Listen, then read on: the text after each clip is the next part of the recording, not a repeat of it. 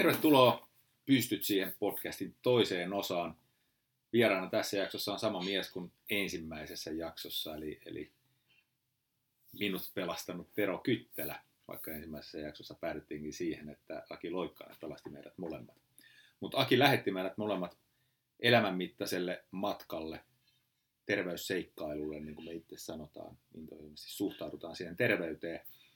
Eka jakso meni paljon siinä, että, että mit, miten me löydettiin toisemme, miten kumpikin löy, löysi Akin ja sitten puhuttiin Aki Loikkasesta hyvin pitkään, niin nyt voitaisiin ehkä mennä vähän syömälle sitten, että mitä kaikkea tähän matkaan on mahtunut sen jälkeen, minkälaisia terveyshaasteita on, on ollut ja mitä on opittu, koska ne opit ehkä on se tärkein, tärkein asia, miksi tätä podcastiakin teen ja miksi kirjoitan blogia ja jatkossa ehkä videoita, eli, eli ettei kaikkien tarvitsisi tehdä samaa matkaa uudestaan. Että jos, jos tällä pystyy edes yhtä ihmistä auttaa näillä jutuilla, niin se olisi enemmän kuin, kuin hienoa itselle.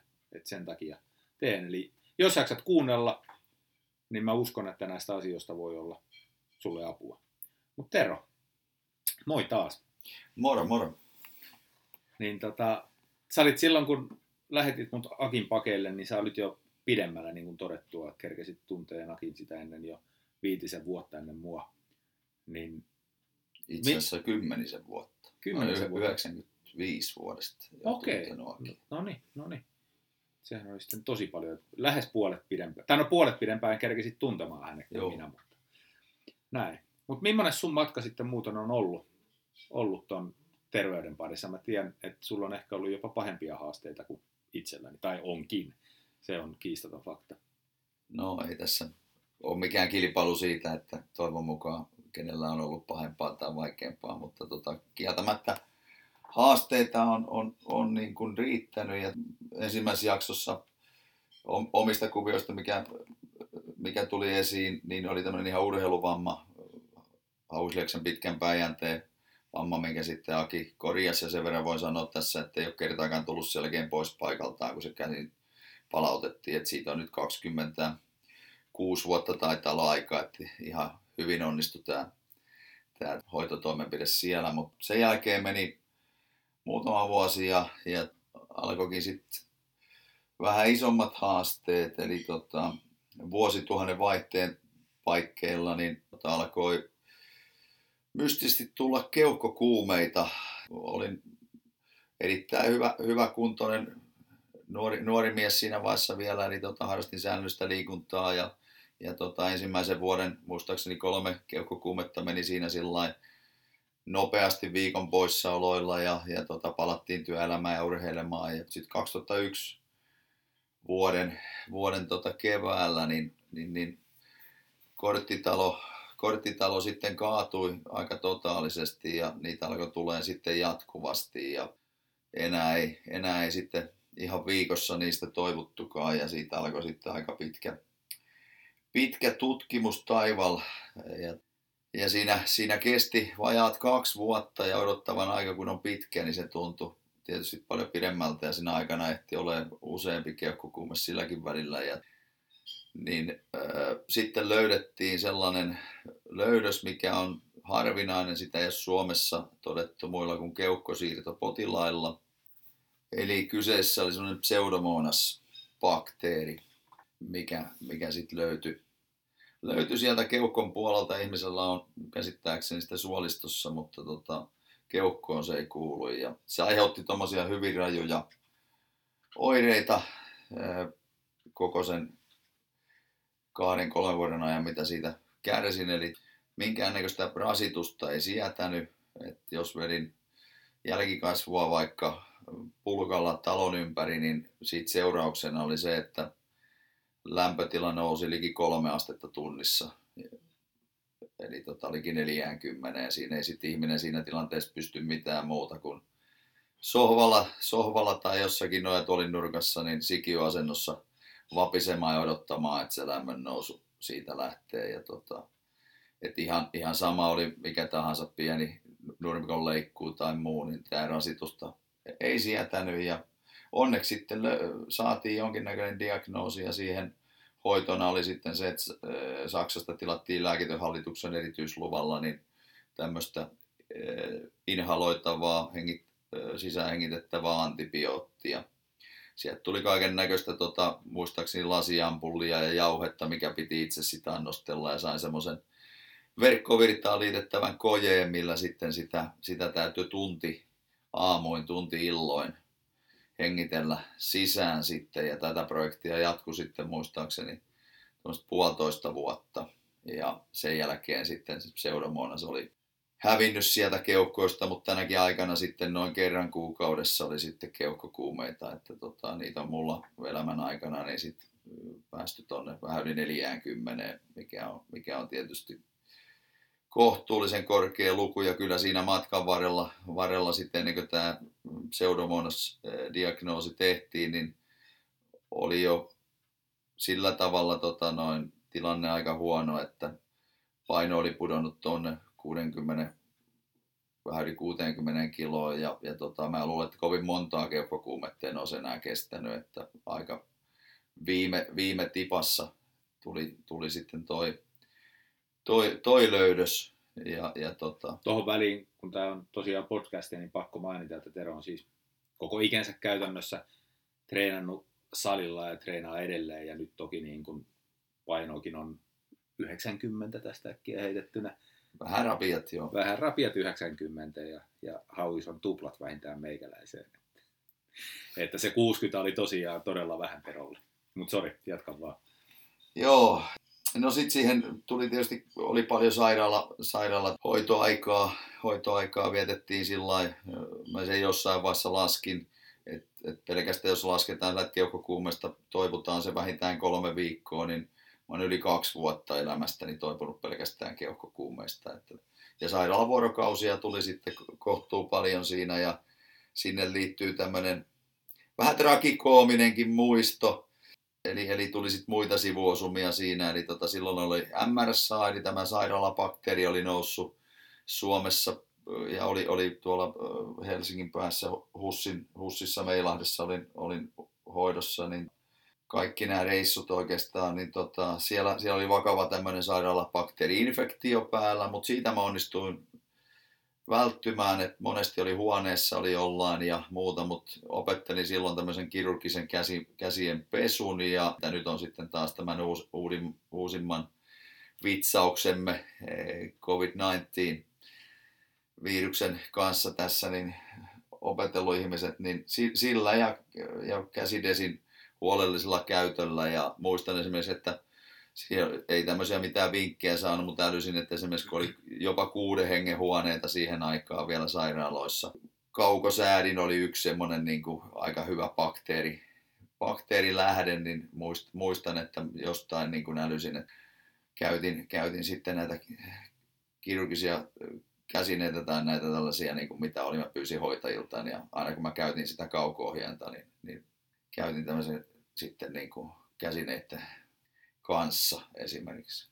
Eli vielä kertauksena sä olit siis suljetussa tilassa, missä oli valloillaan herkemmin kuin COVID-19 tarttuva bakteeri.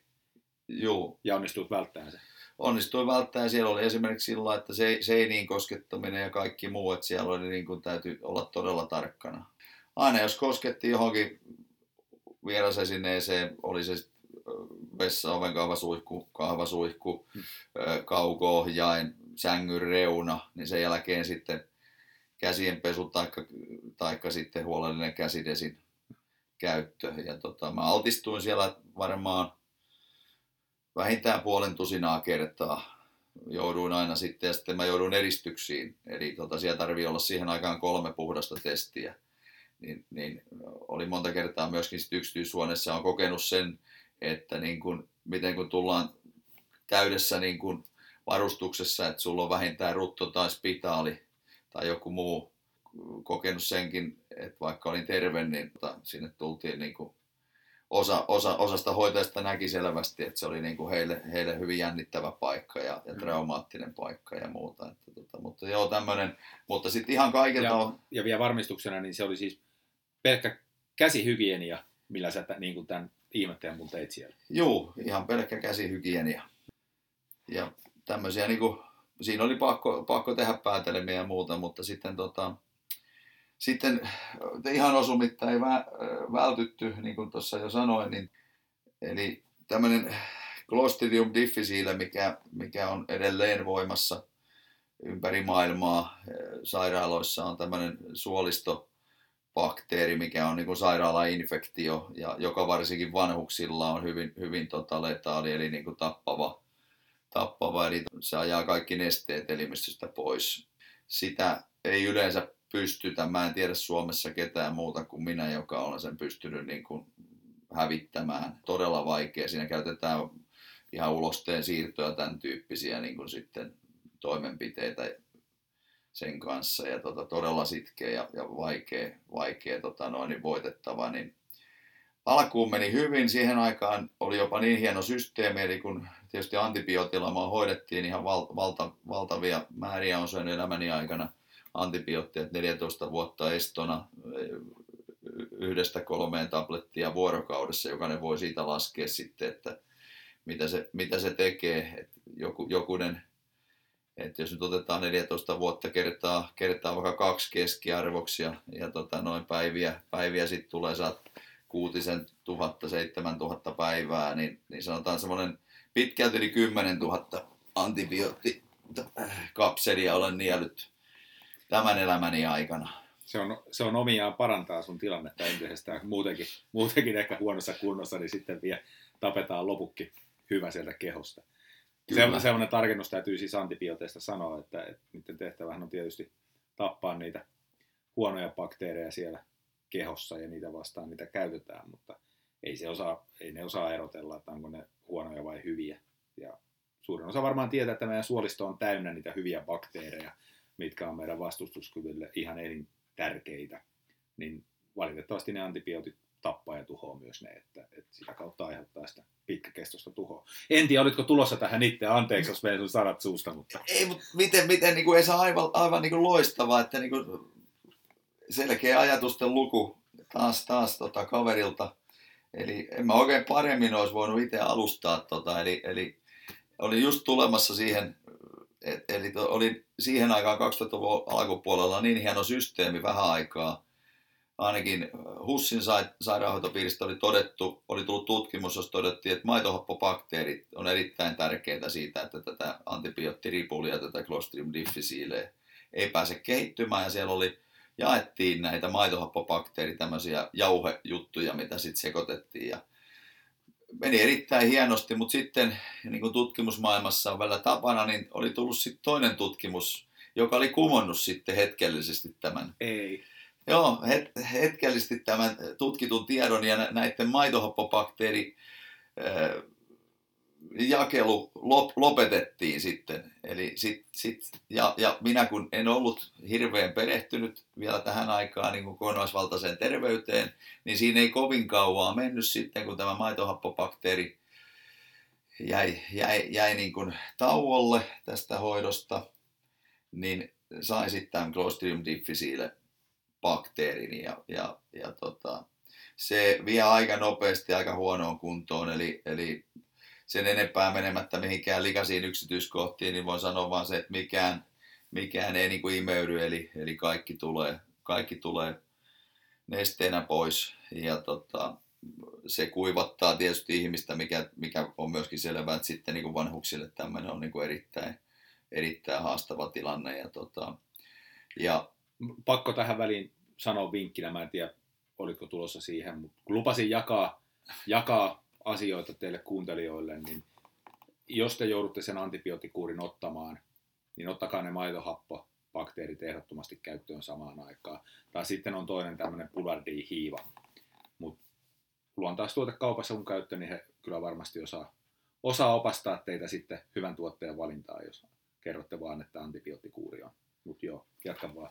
Sen verran on pakko jatkaa tuohon vielä, että kun, niin kuin mä sanoin, niin vähän toista tuhatta kapselia on tullut antibioottia nautittua tässä elämässä, niin ö, oma kokemus oli se, että tota, ö, parhaimman vaikutuksen mä sain sillä eli noin tunti puolitoista antibiootti jälkeen tämän maitohappobakteerin, niin silloin, silloin sain niin kuin parhaan vaikutuksen sitten maitohaposta, maitohappobakteerista niin kuin sitten suolistolle. Eli tota, siinä on mun suositus.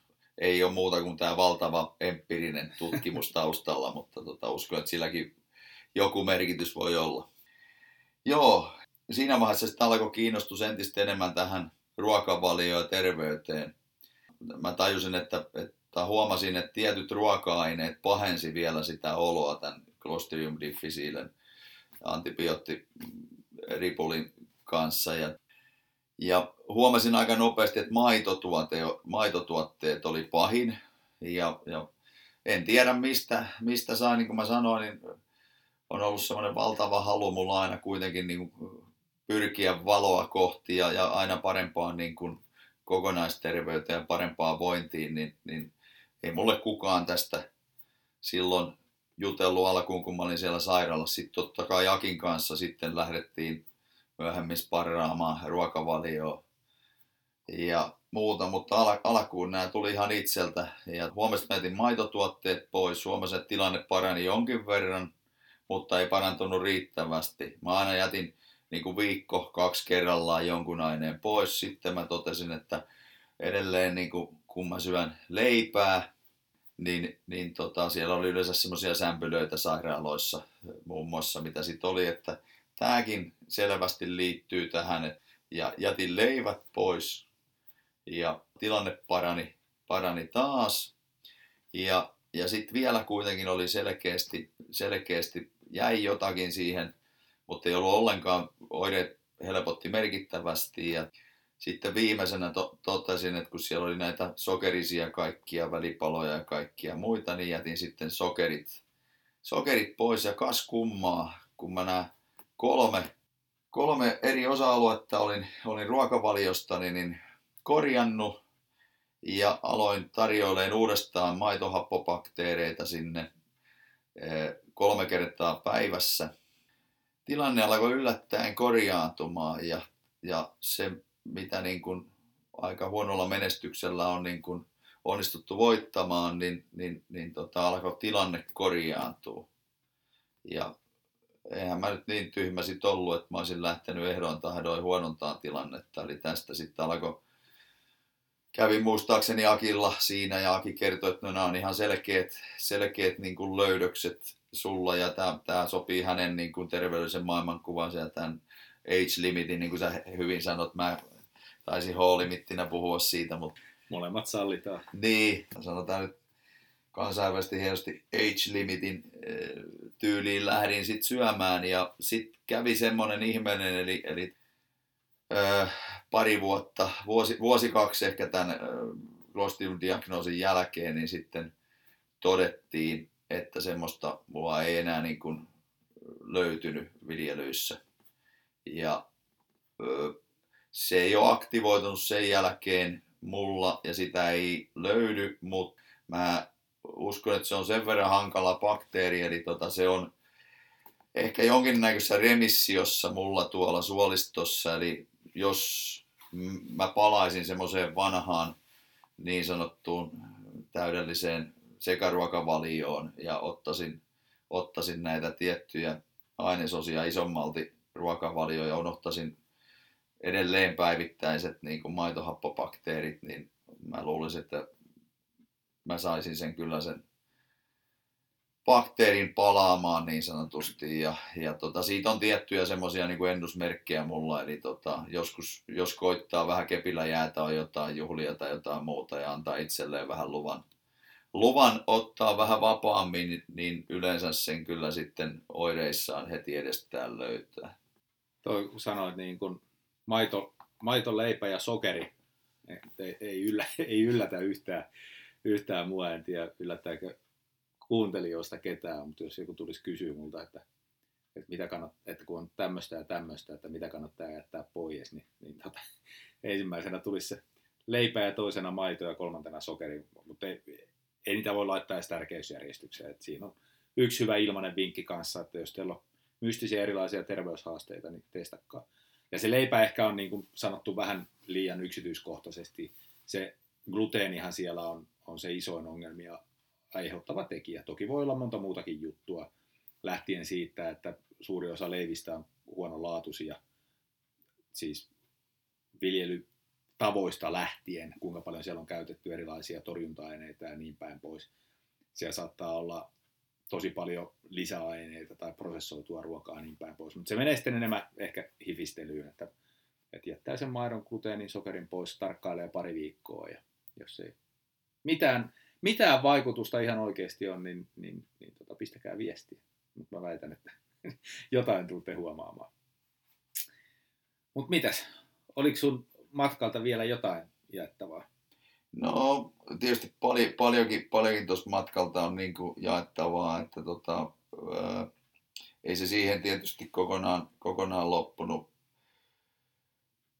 Tuo Via Dolorosa, että tota, keukot tietysti oli ottaneet osumaa ja ovat edelleen, siellä on pysyvät, pysyvät vauriot, eli, tota, eli muutakin on sitten keukoista myöhemmin, myöhemmin niin operoitu yksi lohko, lohko kokonaan pois tuossa vajaa kymmenkunta vuotta sitten. Se oli sen verran, niin sanotusti voisi sanoa, käyttää sanaa korruptoitunut tai vaurioitunut, että se ylläpiti semmoista tulehdustilaa ja niin, niin se Tämä oli vähän niin kuin omasta aloitteesta. Mä halusin tutkituttaa, kun ne viimeiset keuhkokuumeet oli kaikki siellä samassa lohkossa niin, niin että olisiko siinä perusteita leikata ja se oli vähän 50-50 ja päätettiin ottaa riski, mutta jälkikäteen voin sanoa, että se, kyllä se kannatti, että kyllä kokonais hyvinvointi ja olotila parani merkittävästi sen leikkauksen kannalta. Sen verran vielä tuohon maitotuotteisiin, niin, niin tota, se voi olla todella pienestä välillä kiinni se, että, että mä esimerkiksi huomaan, niin mulla laktoosi on muutenkin sellainen, eli tota, mulla on joku raja-arvo joskus laktoosiintoleranssitestissä, todettu, oireet on niin selkeät, ettei mun tarvi epäillä sitä raja-arvoakaan. Lääkkeissä monissahan on, se on halpa sidosaine, tämä laktoosimonohydraatti. Ja mulla kesti jonkin aikaa se, että vaikka mä olin ruokavaliosta poistanut kaikki, niin silti sen Clostridiomin kanssa oli alkuun hankaluuksia aina antibiootin jälkeen. Ja siinä vaiheessa mä alkoin sitten tutkailla vähän tarkemmin vielä, että mitä tämä niin lääkke, lääkke pitää sisällä. Kävikin ilmi, että näissä on niin kuin laktoosi, monohydraattia käytetty sidosaineena just sen takia, että se on tosi edullista. Mutta tota, ja sitten lääkärit oli aina sitä mieltä, kun mä puhuin siitä, että, että se ei voi vaikuttaa, ja tota, että kun sitä on niin vähän kuitenkin suhteessa. Mutta sitten siihen aikaan jo oli onneksi Google ja tietoa vähän saatavilta maailmalla ja sitten löytyikin, löytyikin tota, joku sivusto, missä sitten olikin paljon muitakin ihmisiä, jotka kärsi samasta ongelmassa ja siellä se oli sitten selitetty näin, että se oli se, vaikka sitä on pieniä määriä, mutta kun se on kemiallisesti tuotettua niin kuin tä, aivan puhdasta laktoosia, niin pienikin määrä, sit jos joku kärsii siitä vaivasta, niin aiheuttaa tätä. Ja sen jälkeen sitten vaihdon laktoosittomaksi nämä, tai laktoosimonohydraatittomaksi nämä mun lääkkeet, ja sitten loppu tämä viimeinenkin ikään kuin altistus sille suolisto vaurioille. Että tota, näin pienestä joskus voi olla kiinni. Joo, se on, että jos, jos se ei sovi. Niin. Ja, ja siis tämä on nyt ihan täysin epätieteellistä spekulaatiota, mutta kun ajatellaan, että sulla on se bakteeri siellä. Mm. Ja siis laktoosihan on maitosokeri. Kyllä. Että se sokeri tulee siinäkin, niin, niin se tavallaan ruokkii sitä bakteeria. Eli se bakteeri saa voimaa siitä, kun hän saa tätä maitosokeria ja jos joku nyt tästä haastaa, haastaa mutta että tulee, tulee tota väittelemään, niin saa väitellä, mä luovutan helpolla. Et, et ihan, mut siis jotenkin se on vaan omaa mieleen niin yksinkertaista, että ei siinä sen, sen kummempaa ole. Bakteerit on aika pieniä, niin ei sinne paljon sitä laktoosia tarvitse antaa, jos se on se heidän, tota, heidän tota ravintoonsa. Mutta sulla se oli laktoosi se juttu, niin haluan korostaa myös sitä, että se laktoosi ei missään nimessä ole se ainoa jos maito aiheuttaa ongelmia, niin, niin se pelkkä laktoosittomaan vaihtaminen ei auta. Maitoproteiini aiheuttaa ongelmia, joillekin homogenointi, maidon homogenointi aiheuttaa ongelmia, sitten maidoissa käytettävät lisäaineet aiheuttaa ongelmia osalle. Et tota, se voi olla, siellä on monta eri tekijää, miksi se maito on pahasta, että laktoosi ei suinkaan ole ainoa. Teron tapauksessa se selvästikin oli. Ja sen verran ei saa tähän väliin, niin pakko sanoa vielä Aki ei nyt tässä jaksossa ole nostettu enää sillä esiin, mutta tota, myöskin muistan tämmöisen lausunnon häneltä, eli että maitohan on markkinoitu ja ymmärretään vahvasti niin kuin terveysjuomana, mutta niin kuin, se ei ole terveysjuoma, eli niin kuin, jos ajatellaan nyt kalsiumia ja näitä muiden saantia, niin sanotaan näin, eli 2-3 lasillista oli se, mitä niin kuin tarvitaan terveysvaikutuksen saamiseen ja ikään kuin mistä on hyötyä ylimääräistä, niin ei, ei, sitä ei voi niin kuin ajatella, että maito on mikään niin kuin ihmeitä tekevä terveysjuoma, että jos sitä juo, juo reilummin, niin se aiheuttaa aika monellekin ongelmia. Joo. Aki. Aki tiesi tässäkin, mistä puhuu. Joo. Ja se, mitä aikaisemmin sanoin, niin, niin tota, taisi olla siinä ensimmäisessä jaksossa jo, mutta mut tosiaan kun ravitsemuksen vastuusta puhutaan, että leipä ei ole ainoa, millä sä saat sun kuidun tarpeen täytettyä, ja maito ei ole ainoa, millä sä saat kalsiumin tarpeen täytettyä. Että, että jos me otetaan kasvisvaihtoehto esimerkiksi, niin manteleissa on ihan kivasti kalsiumia muun muassa. Kyllä, juuri näin. Mä luulen, että tuossa nyt aika paljon tota, oma, omaa matkaa niin kun minun osalta käytiin, käytiin läpi, että siinä mahtui kaiken, kaiken näköistä. Ja sen verran vielä tuosta sun tulkinnasta just tuossa laktoosin suhteen, minkä takia se aiheutti mulle sitten vielä niitä ongelmia, vaikka oli pieniä määriä, niin se on, mä oon ihan samaa mieltä.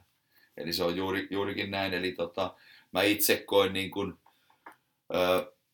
siinä vaiheessa, kun mä lähdin tekemään tätä ruokavaliomuutosta, että kun halusin säilyä ensinnäkin hengissä, koska se oli sen verran vaikea se tilanne tämän Clostridiumin suhteen, niin, tota, niin, niin koin kanssa, että mä pyrin sulkeen ikään kuin niitä ruokahanoja tai niitä lähteiden hanoja siltä bak- huonolta bakteerilta, että hyvät bakteerit, bakteerit siihen suolistossa voitolle. Ja juuri näin se mun mielestä menee, eli se, se elää tietyistä niin kuin ravintoaineista, tämä bakteeri, ja kun siltä sulki, sulki ne kaikki hanat ja, ja korvasi sitten sen niin kuin hyvillä, hyvillä tota, bakteereilla ja tarjosi sitä hyvää maitohappobakteeria sinne, ja, ja niin, niin mä oon sitä mieltä, että se ikään kuin sillä, sillä sit kukistui, ja, ja kun ei, ei tullut leipää sille niin sanotusti, niin hyvät bakteerit pääsivät voitolle. Näin, mutta tota, vaikka Esa, tämä on sun podcasti, nyt mä voin toimia tässä vähän myöskin juontajan roolissa, niin Ole hyvä.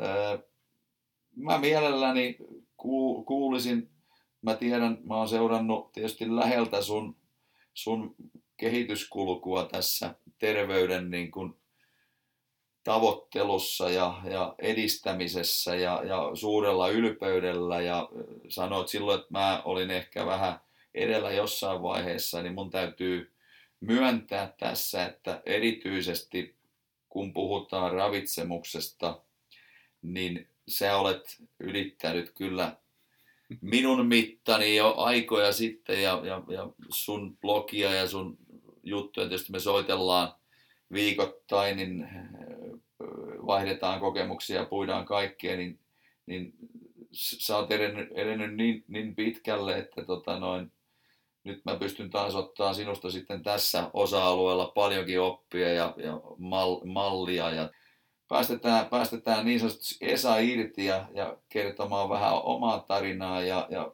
lähdetään ainakin tuosta ravitsemuksesta liikkeelle, että, että saat nyt pistää niin kuin sanasen pankin auki ja, ja, ja antaa, antaa kuulijoille vähän, vähän infoa siitä, että mitä sä olet tällä sun tutkimusmatkalla löytänyt ja minkälaisia huomioita olet tehnyt. Joo, se oli loistava alustus. Nyt on tota, mä koitan tiivistää, koska tämä olisi niin valtava aihe ja moni todennäköisistä kuulijoista, joiden kanssa on aiheesta puhunut, että kun mä pääsen vauhtiin, niin sitten loppua ei tule. Mutta jonkinlaisen aasinsillan saisin rakennettua tuosta, mitä Tero puhui äsken, niin mun ongelmanihan ihan se todellinen juurisyy, mikä on aiheuttanut myös se, ne nivelongelmat aikoinaan, niin se lähtee suolistosta ja suoliston kunnosta. Ja niin muuten lähtee suurimmalla osalla, joilla on, on tämän kaltaisia ongelmia tai muita ongelmia, niin, niin se suolisto, se terveys lähtee sieltä. Ja tota, Tero kertoo, että laktoosi oli semmoinen juttu, mikä hänelle ei sopinut, sitten sano, sano sitä leipää, eli oletettavasti se gluteeni myös siellä sokeri. Ja mä, mä voisin poimia muutaman semmoisen jutun, että et kun äsken sanoin, että sokeri, gluteeni, maito pois, samat asiat mitä Tero sanoi, niin pari, pari juttua niiden lisäksi. Se gluteeni on mulle niin kuin ihan ehdoton no-no. Mä oon testannut ja oppinut sen kantapään kautta niin monta kertaa, että mä en yksinkertaisesti, sitä mun ei kannata ottaa. Että se, mulla ei ole mitään keliakiaa, sanotaan nyt gluteeniyliherkkyys. Että se on, se on ihan selkeä homma, se ei mulle sovi. Ja, ja mä pärjään vallan mainiosti ilman gluteenia, sen pystyy korvaamaan niin lukemattomilla eri tavoilla. Ja jos leipä on niin kuin sulle tosi rakasta, niin on, gluteen, on gluteenittomia leipiäkin olemassa. Tähän jälleen yksi huomio. Mä en syö sitten niitä, mitkä pitää 20 ainesosaa sisällään. Että ne on sitten luontaisesti gluteenittomia leipätuotteita. Yleensä ne on myös ketogeenisiä samalla, että ne tehdään mantelijauhoista, psylliumista, kookosjauhoista ja sen semmosista. Mutta joo, ensimmäinen asia, mikä mulle ei sovi, mikä ei kuulu mun ruokavalioon, on gluteeni. Sitten äsken sanoin, että maidossa on monta eri osatekijää, mitkä voi aiheuttaa ongelmia, niin tämä on ehkä tämä on yksi semmoinen niin kuin no tämäkin on empiirisen tutkimuksen kautta, mutta se pätee mulle, ja senkin mä oon testannut niin monta kertaa, niin semmoinen maidon, maidossa kermassa käytettävä lisäaine kuin karrageeni. Lisäainekoodi E407, ja se on stabilointiaine. Ja tätä käytetään myös valitettavasti luomumaitotuotteissa. Yleensä ne luomumaitotuotteet on tota, homogenoimattomia ja, ja lisäaineettomia, mutta tämä karrageeni on sallittu sinne, koska se valmistetaan levästä. Et jollain tapaa se sitten, niin kuin, mutta joo, tämä karrageeni, ja tästä on Tero sanoi, että Googlesta, Googlea pystyy käyttämään, ja tietysti moni, moni tota, tuomitsee koti Google-tohtorit, mutta kyllä sieltä niin kuin Googlen avulla löytyy ihan luotettavaakin tutkimustietoa, että ihan niin kuin virallista tutkittua tietoa mutta joo, karrageeni on semmoinen, mikä aiheuttaa joillekin suolistooireita ja itse olen tämän kantapään kautta niin ikään monta kertaa todennut. Tämä on ihan semmoinen hifistelyvinkki, mutta välttäkää karrageenia tai testatkaa ainakin, jos on, on suoliston kanssa ongelmia. Se on, se on semmoinen, mikä helposti jää huomaamatta. Ja itsellä kävi niin, että, että yhteen kookos, kookosmaitotuotteeseen, kookoskerma itse asiassa oli, niin se oli vaihdettu. Mä yleensä luen tarkkaan tuoteselosteet ja mä ihmettelin, että mikä nyt on, että kun se suoliston tila meni huonoon kuntoon. Ja tota, sitten jossain kohtaa huomasin, että, sitä on ruvettu lisää tähän mun käyttämään tuotteeseen. Et vähän sama, mikä sulla oli näiden lääkkeiden kanssa, niin, niin tota, Joo, ja tämä on aiheuttanut itselläkin välillä tiedätkö, suuria yllätyksiä ja pettymyksiä, että joku lisäravinne valmiste, vaikka joku heraproteiini, minkä sä oot sekannut aikana, että siinä ei ole. Ja sitten tuoteerä uudistuu, niin siellä onkin sitten yhtäkkiä vaihdettu joku, eli, eli tota, niin kuin sanoit, gluteeni on nykyään mullekin ihan no-no, ja sitten myöskin keinotekoiset makeutusaineista, niin aspartaamit on yksi, mitä mun suolisto ei siedä todellakaan. On niitä muitakin, mutta mut, joo, tämmöisiä takaiskuja tulee itsellekin, ei tästä ole kauaakaan. Tuossa keväällä oli viimeisit ihmetteli, kun alkoi tulee niin kuin oireita ja suolisto voi huonommin, niin sitten tsekkasin heraproteiini lähtee ja totesi, että aha, tässä onkin nykyään neljä grammaa laktoosia sadassa, että tota noin, kun se oli laktoositon aikaisemmin. Aivan, aivan. Olkaa tarkkana, jos, jos, jos on jotain haasteita. No sitten olisi vielä muutama maapähkinä. Ei ole allergiaa, ei aiheuta mitään shokkeja mulle, mutta maapähkinät ei sovi mulle. Piste. Joo. Ja tota, sitten tulee ehkä mystisin ja toisaalta harmittavin asia on sellainen supertuote kuin vihreä tee. Mä en tiedä, mikä siinä on. Mulla on siihen tota, tämmöinen epätieteellinen teoria, mutta mä en rupea nyt sitä tässä avaamaan. Voi kysyä, jos, jos huomaatte. Jos, jos on kohtalotovereita, niin mielelläni keskustelisin kyllä tästä asiasta, mutta tota, vihreä tee on semmoinen, että, että jos mä juon sitä, niin se reaktio on hyvinkin välitön. Mulle tulee tosi semmoinen niin kuin kuvottava olo ja, ja tota, mulla ei ole siis mitään refluksiongelmaa. Mä en ole ihan, ihan varma, niin kuin miltä refluksi tuntuu tai mitä se aiheuttaa, mutta vihreä tee on semmoinen, mikä aiheuttaa ainakin sen kaltaisia oireita mulle.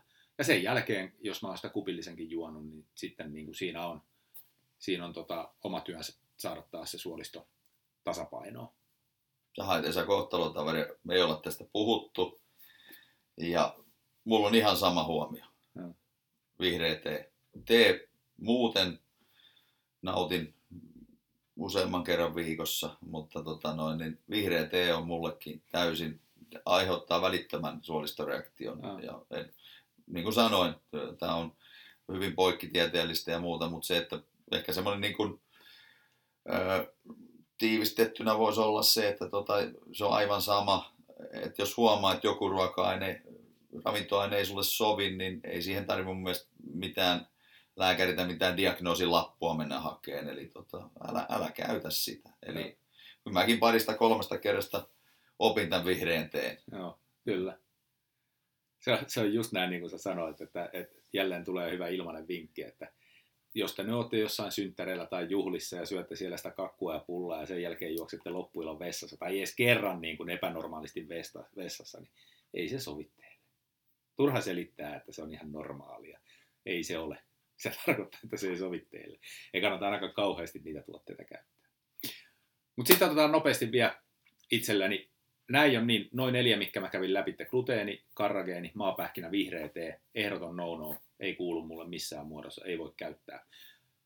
Seuraavat neljä, vähän enemmän käytettyinä, aiheuttaa oireita. Ja en ole niin tarkka niistä, eli jos jossain niin kun käy vaikka buffassa syömässä niin, ja siellä saa näitä, niin en ole huolissani, mutta, mutta en, en käytä säännöllisesti ja, en, ja siis kotona en käytä koskaan. Maito, soija, maissi ja kaura, ja kaurasta siis nimenomaan se gluteenitonkin versio, niin no no, ei, ei pysty kauheasti käyttämään. Semmoinen kerta, kerta, kertakäyttö ei vielä aiheuta mitään isompaa, mutta jos, jos niin kuin säännöllisesti käyttäisi, niin sitten alkaa tulee ongelmia. Mutta mä luulen, että siinä oli ehkä, ehkä niin kuin näistä mun, mun opeistani, opeistani tähän kohtaan ihan riittävästi. Meillä alkaa jakso olemaan taas mukavasti paketissa, mutta haluaisin sanoa, kun tällä matkalla on oltu nyt sitten sieltä 2006 vuodesta asti 15 vuotta itse niin kuin tutustunut tähän, niin mä oon ihan vasta viimeisten vuosien aikana löytänyt semmoitteen balanssin nyt, nyt että et se on niin kuin omaa tyhmyyttäkin osittain ja sitten omaa tietämättömyyttään jossain kohtaa aina niin kuin tullut sitä takapakkia. Ja sen on oppinut, että se ei ole pelkästään niin kuin ravinnosta kiinni. Että mulla on oikeastaan viisi semmoista perus, perusjuttua, mistä mä pidän kiinni. En aio tänään niistä sen syvemmin puhua, mutta ne on, on lepo, ravinto, fyysinen treeni, mielekkyys ja ilo.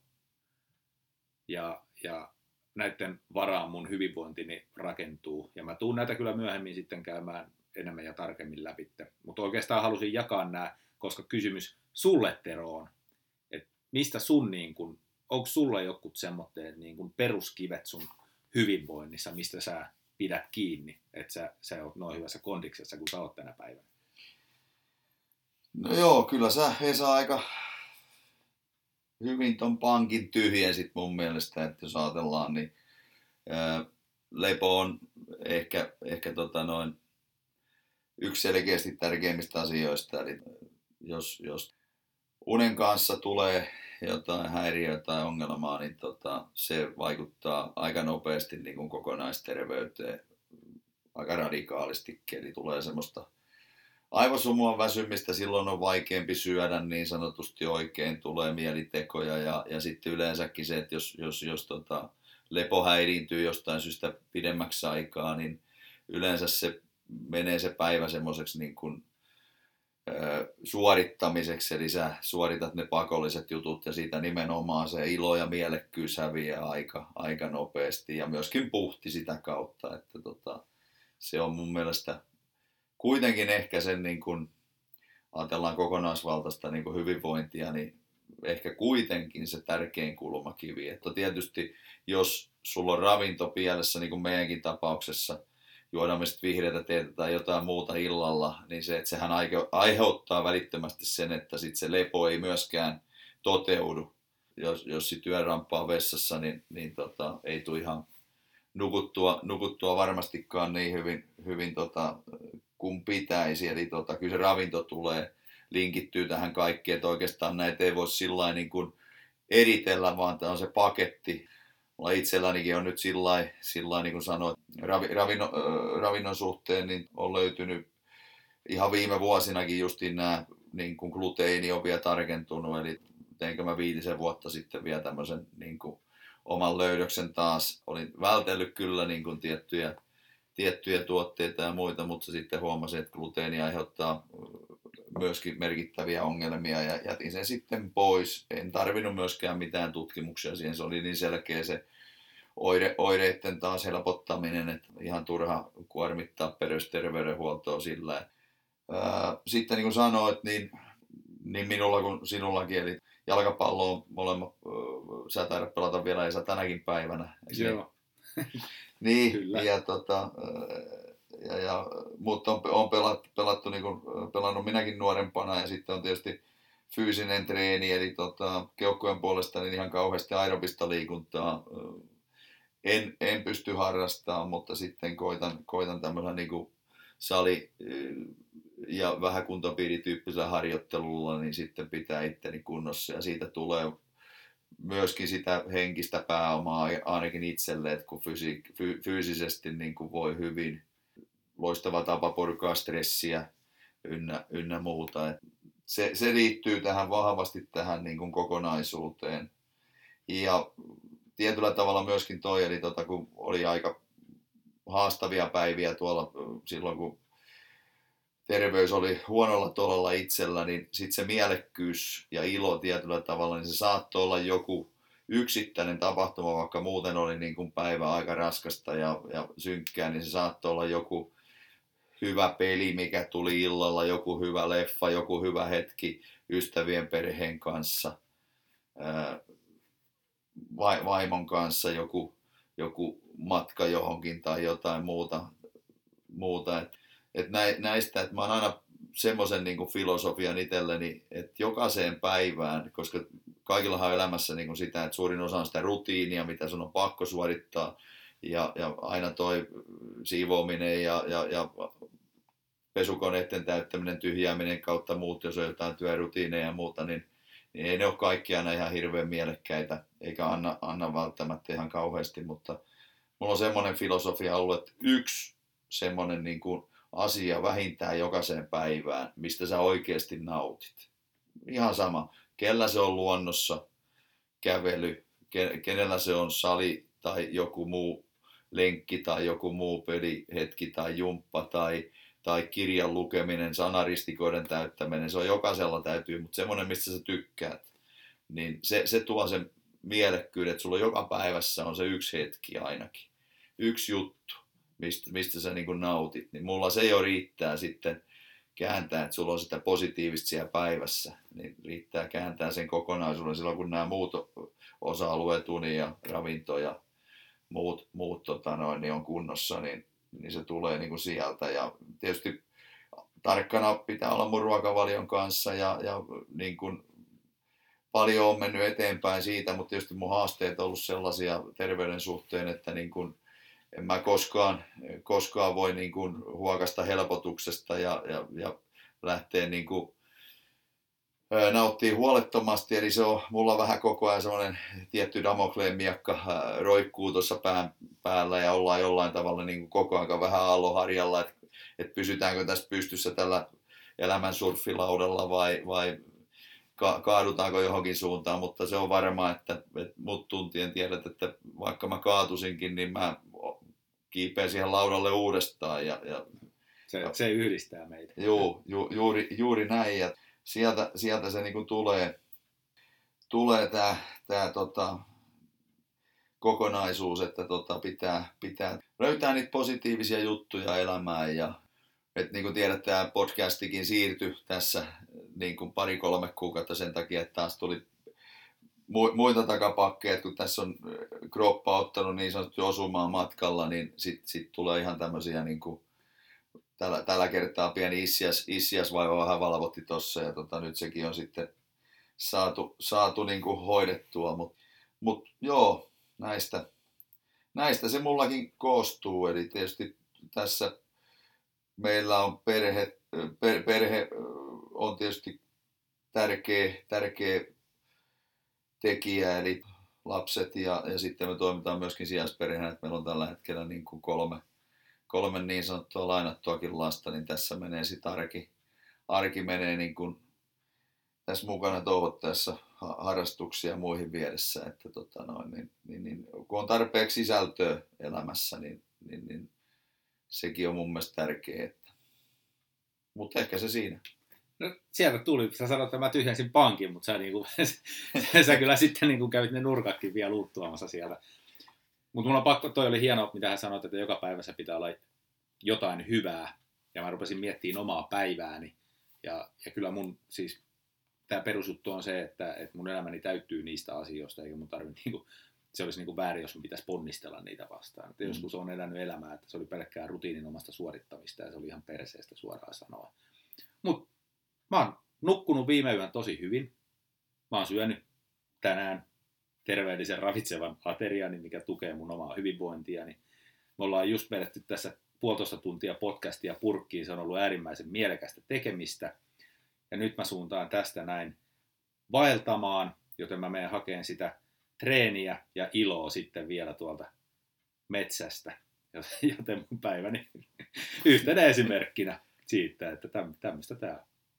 Mutta joo, tää on noin 50-minuuttinen jakso.